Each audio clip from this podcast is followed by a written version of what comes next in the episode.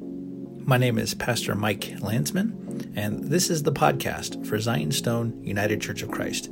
This podcast is taken from my weekly Sunday morning sermons. I pray that as you listen to them, they will be a blessing to you and strengthen you in your walk with our Lord and Savior Jesus Christ. Here's what we have for today. Let us pray. May the words of my mouth and the meditation of our hearts be acceptable in your sight, O Lord, our strength and our Redeemer. So, last week I spoke a little bit about longing, and we talked about the Advent theme of dual waiting. Um, we talked about the theme of the awareness of our own captivity and the longing to be freed, and how that is made available to us through the incarnation of Jesus Christ, is what we're be celebrating um, this Christmas, well, and every Christmas, but as well as this theme of his return in glory. And this passage from Second Peter is interesting to me because it starts off telling this is what's going to happen, but then he also says, in light of all of this, this is how I want you to live. So the, the reading begins with a comment of the patience of the Lord. Uh, God's patience and our patience is not something that's very comparable to us and even to the, the people of, of St. Peter's time. He has to remind them about God's patience. To us, from our perspective, it seems as if God is slow to keep his promises. And in a sense, we are all like children. Like, you know how it is if you have kids or interactive with kids. You know, the other day I, I told Isaac I would wrestle with him. So, what do you think I heard all day? Dad, let's wrestle. Dad, it's wrestle. Dad, let's wrestle. And I was like, okay, I can't right now, but when I'm done with this, I will in a little bit. Okay, Dad. Dad, can we wrestle? Isaac, be patient. We'll wrestle in a little bit. Because from him, right, it is so much fun. To him in that moment it seems like we're never going to do it. To him it seems like in that moment it's never going to happen even though we may have hours ahead of us where we can where we can do that.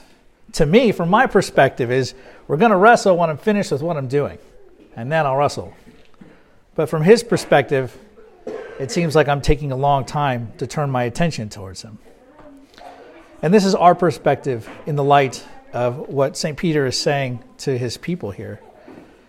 And God seemingly takes a long time because, precisely because of what's going to happen when the Lord comes and what he wants before he comes. You see, when he comes, it says that the heavens and the heavenly bodies will be dissolved and burned and pass away, and the earth and all the works on it will be exposed. The heavenly elements is representative of the spiritual world, and the heavens indicative of the spiritual realm, not just the solar system and the, the stars and the sky and the sun and all that and the planets. But the heavenly bodies will be dissolved. The heavenly elements, like I said, representative of the spiritual world and the physical world, right? The, the, the division that we've made between the spiritual and the physical world will no longer have any meaning. Because this, brothers and sisters, is a reordering of the spiritual world and of the natural world. It's the two coming together um, in the union that it was always supposed to have. And the reason why the Lord tarries, St. Peter reminds us, is because he desires all to reach repentance. He desires all to reach repentance. Now, there are some who will take this passage of Scripture to mean that all will reach repentance because God desires it. And since God is God, God always gets what he wants. And this, in the Christian tradition, is called, uh, has been called universalism. But that's not necessarily what this text here is teaching. It's the clear teaching, I think, of both testaments that all will not be saved, even though that God does desire all to be saved. So I believe the best and the most we can say is that we hope and pray that all will be saved, even if the reality is most likely that all will not be saved. In light of all this, then, what sort of people should we be? This is the great question. And I think that's the great question when we read the scriptures in general. When we read them, what is it telling us about who are we becoming? It tells us a lot of where we came from. Tells us a lot about the mistakes of our forebears. But it also lays out for us the sort of people that God expects us to be. And the coming of the Lord at the end of the age that we celebrate here at Advent carries with it the expectation that we need to be prepared to see it. And St. Peter expects that his people will be living lives of godliness and holiness. If one calls himself a Christian but does not live a life of godliness and holiness, can one even call themselves a Christian? Living lives of godliness and holiness, though, does not mean a complete retreat from the world. There have been some that have taken this call to godliness and holiness to mean that God doesn't want us to have any fun or to do anything, but He wants us to stay at home and not wear dresses. If you're a lady, past your ankles, and if you're a guy, you can't wear tank tops or t whatever. Right? That's not what this is saying. That's not living a life of godliness and holiness. It's this cultivation of the life of holiness, living in service to God, to one another, and it does carry a behavioral aspect to it, brothers and sisters. But the point isn't me coming to give you a list of behaviors that you should and shouldn't do. The New Testament actually does do that. But it's learning to internalize what we've been given so we can live these lives of godliness and holiness. And I think that these lives of holiness and godliness are marked by joy. And when I think of joy, I think of uh, the wedding I was just at. Uh, my oldest niece uh, just got married on Thursday. It's an odd day for a wedding, uh, I know. Um, but it was an interesting experience because, you know, in August, my, I was there in Florida earlier because my dad had, had passed away, and so we were um, laying him to rest.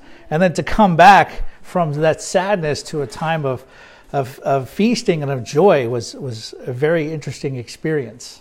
You know, I stopped by, his headstone's not ready yet, but I stopped by his gravesite and spent some time there in prayer. And it was just sort of marked by that sadness. And then later on in the evening was this time of joy. And that's what i think living lives of godliness and holiness are are those times of quiet prayer but also these times of joy of dancing of laughing of singing of having good food of having good drinks and enjoying the good gift of life that god has given us these are all ways that we can live in lives of holiness and godliness because the christian tradition expects us to fast. It expects us to give these things up. But the thing is, the Christian tradition never says we double down on this austerity and that's it forever. You can't have the fasts of the church without the feasts Advent, Christmas, Lent.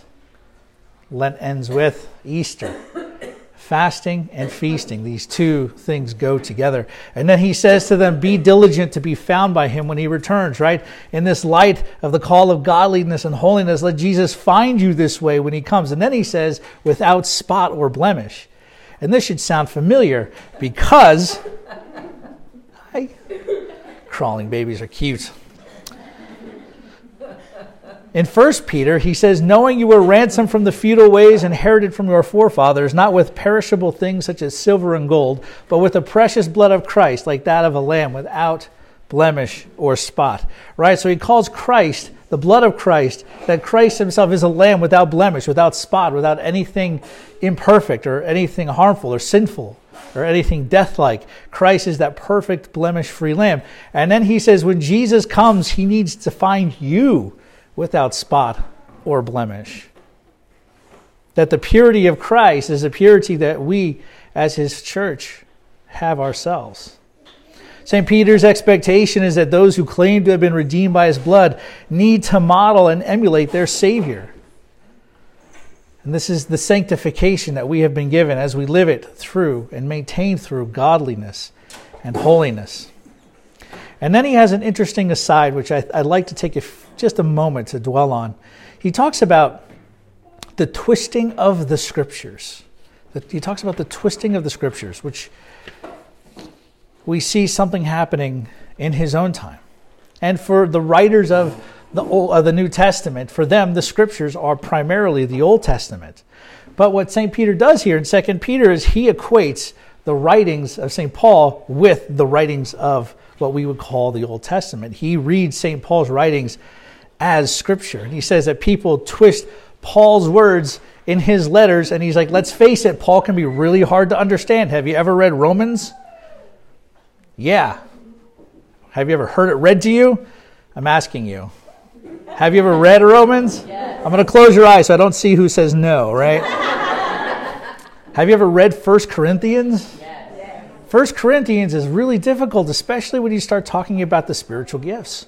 And Romans is really difficult. What's justification? What does all of this mean? Is it the uh, faithfulness of Christ or faith in Christ? What is all like? It's difficult stuff that St. Peter says the ignorant and the wicked twist to their own destruction. Because those who twist the scriptures, those who use the scriptures to get what they want or to teach something false, not only are dooming themselves, but those who follow them to their own destruction. And, brothers and sisters, this is a weighty thing. And as a pastor, sometimes I feel this weight more than others. I'll never forget this. I was, I was recording a podcast with a friend of mine, and we were talking about a very public. Um, there was a massive church in Seattle that split due to some really nasty issues. And we were just go- and there was a, a, a podcast series that kind of detailed everything that had happened. And so we were talking about it, and I was just at that moment just hit with that weight of what we do as pastors. That like people like listen to what we have to say. And then some people actually do it right? Right and i know you all do right? People take what we have to say seriously. And then they use that information to try and best live their lives in christ and that's something that's very weighty for me sometimes and i felt it in that moment because if somebody like that could lead a bunch of people astray i need to check my heart and see if I'm not being led astray. And in some ways, brothers and sisters, that's kind of your job, right? As the congregation, if I ever start teaching things that are like false, like Jesus isn't God, or there are many ways to God, or, or you know, we're all approaching the mountain in different ways. It is your responsibility to say, "Thank you. Uh, you need a sabbatical. Uh, please go. If you come back and you're still talking like this, then we we are going to have to let you go, right?" So, in light of this, do not be carried away, he says. Do not be carried away because the people who twist scripture are very good at leading people away from the faith. Because if we are carried away, he says, you will lose your own stability in Christ. And that's how we live lives of holiness and godliness, brothers and sisters, by, by living in that stability. And I can't help thinking as well as I as I come to a close this morning. He talks about the the the heavens and the earth and everything about to be uh, dissolved, the dissolution of the heavens, the earth, the planets, and, and all of that stuff. And I can't help but think of, of in our own lives, right? When things start to be dissolved, how will we live in the light of that? I think God allows us to experience hardships to help reorient our lives and our eyes towards what's most important. And sometimes when we experience hardships, we think, you know, I really wish I'd had, I don't have to go through this. But God, St. Paul will say in Romans, a very difficult to understand passage, by the way, I think. He says, But God causes all things to work for the good for those who love him, who are called according to his purposes. And that doesn't mean that God makes everything good, that every situation that you have, God will make it good for you. But it does mean that God will bring some good from it. That's the great mystery, right? And I think that's one of the answers to the question of theodicy. If God is good and all powerful, why does evil exist? Anyway, that's a whole other rabbit trail. But I, I can't help but thinking, right? When things in our own life dissolve, what sort of people will we be? And I think that that those times kind of cast a microscope, right, on, on, on our spiritual lives, on our inner lives. So if you're feeling this dissolution where it feels like everything is being dissolved, everything's up in the air, and you and you don't know what's going on and what's going to happen, know that God can use that to help reorient you towards the most important thing in life, which is to love Him with all of our heart, soul, and mind, and to love our neighbors and ourselves. Even here, when these things in our own lives are being dissolved, we can be found by Him to be faithful. When things in our lives are being dissolved, when we're, we're affected by death or sickness or whatever, even there we can still be faithful. And I think in those times, that's the times when we need to be even well, to double down right, on our lives of prayer and on our lives of, of, of seeking Him.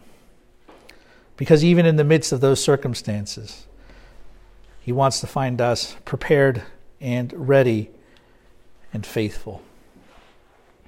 So, my challenge to you, brothers and sisters, this Advent season is if these things are happening in your life, choose to see them as an opportunity to grow in your spiritual maturity, to grow in your faith, to grow in your love for one another, and to grow in the love of God for each other and for your families.